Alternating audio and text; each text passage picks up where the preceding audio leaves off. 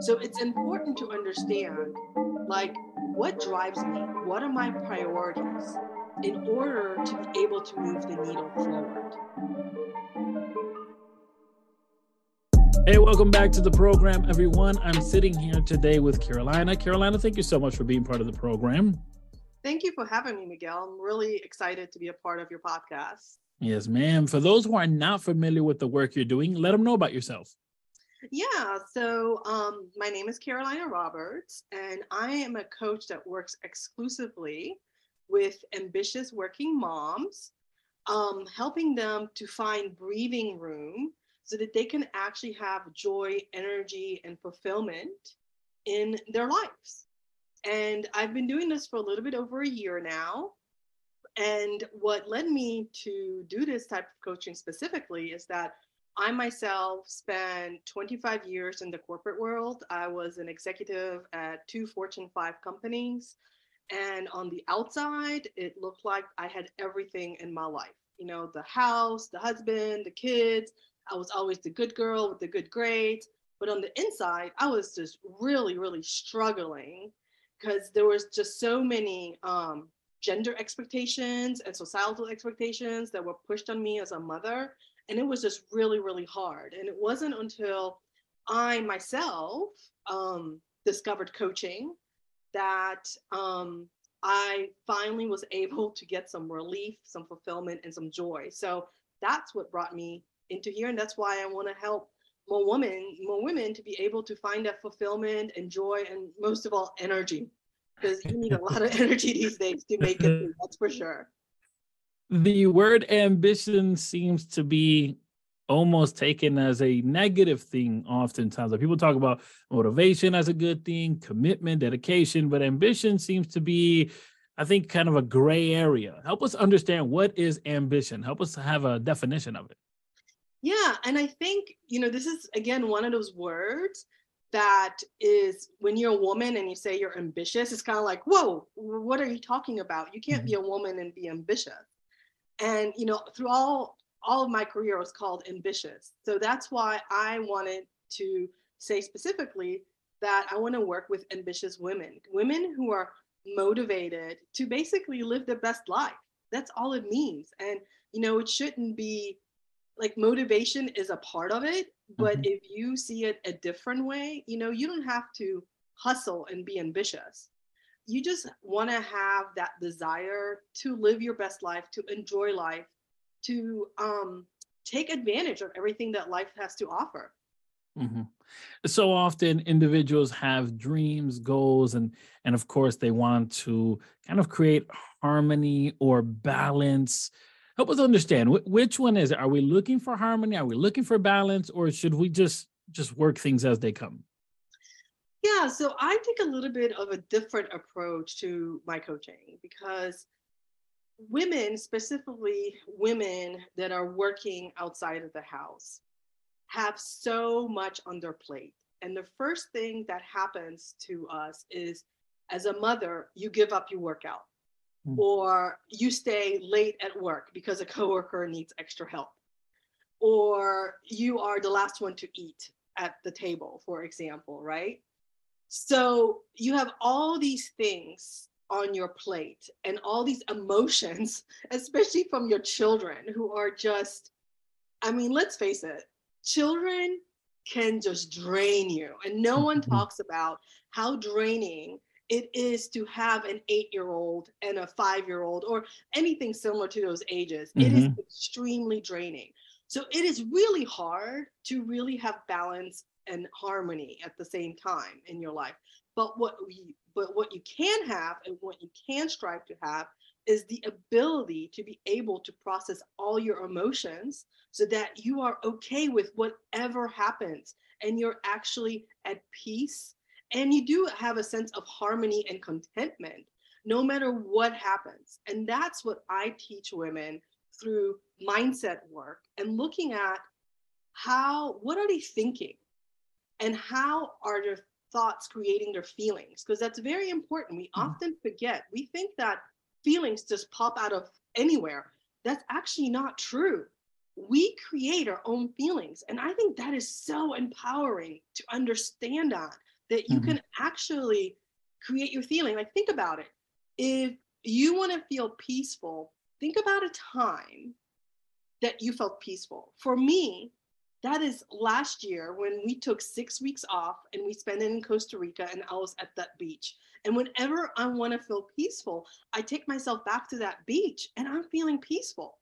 You know, it doesn't matter Mhm. what is coming up, but you're able to create your own emotions with that. So, through doing deep mindset work, and this is really hard to manage your mind, it's not something that's easy to, to do. And I think that's where having a partner like a coach can really help you with that. So, so yeah, it's just really exciting to be able to help women um, not just find the harmony, but also their contentment and the fulfillment and joy.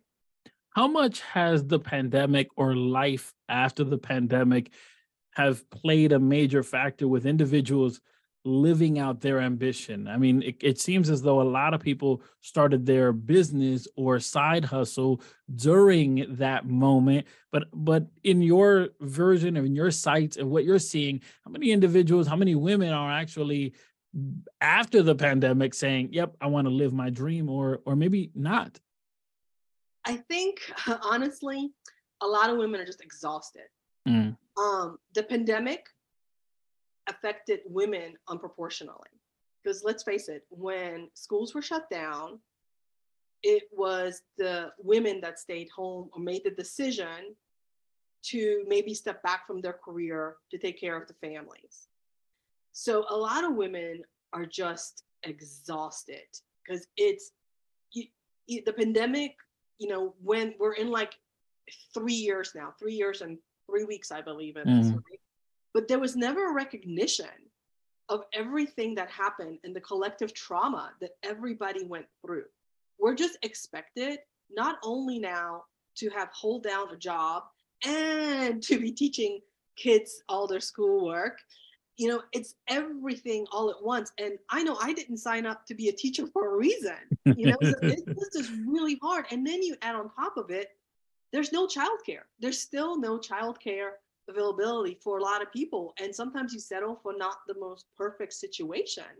So there is a lot of exhaustion. And I think, like, you know, this is when especially a lot of women come to me because they are exhausted and they don't know why they're exhausted. And I'm like, a pandemic, a war, no childcare.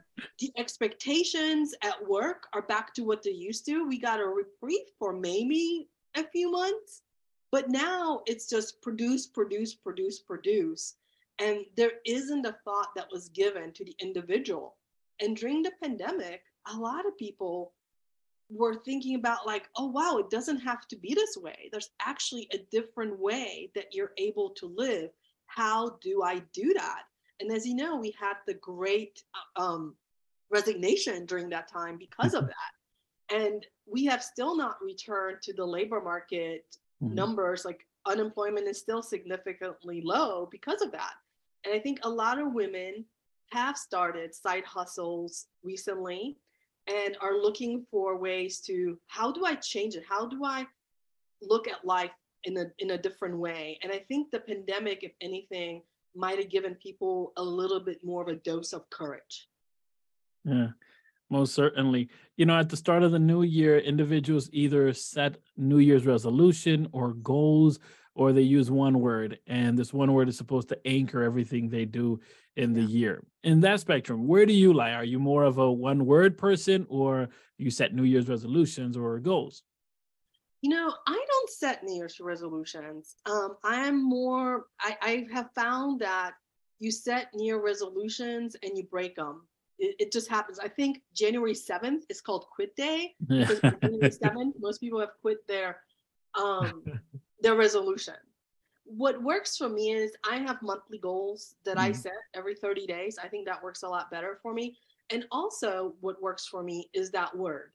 And my words all go back to values. And I think this is so important for everybody to have is to understand like what are the top two values? And I don't want to hear your top five values. I don't even want to hear top three values.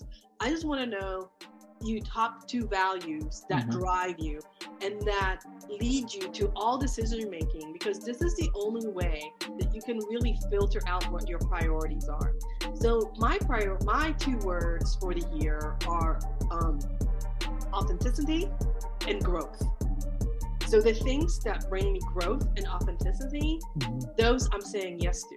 If they're not, then that's not what I'm saying yes to. And this is really important. I think this is a very important aspect for women to understand because there are so many things that as society has been ingrained in women, like in regards to always saying yes to things, minimizing their accomplishments, or um, just taking on too much work, or expecting somebody to recognize the accomplishments without really pointing out what your accomplishments were to it.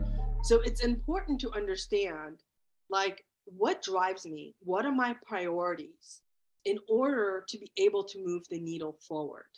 You know, so when you're able to zero in on your values and to understand like these are the top two things, you know, and I say two specifically because it's really, really hard to come up with the two things that really define you. And I do this exercise in December every year to check are these still the two things that are driving me? Because it could change, you know, Mhm. it could change to wanting more adventure maybe the following year. But being able to do that and just keeping and checking everything by those things is really important. You spoke about the two words that you established for the year. Yeah. But if you were to have one word that would anchor or describe or actually capsulate your entire life's work, what would that word be? I think spark. You know, I I spark things and sometimes not in a good way. Um,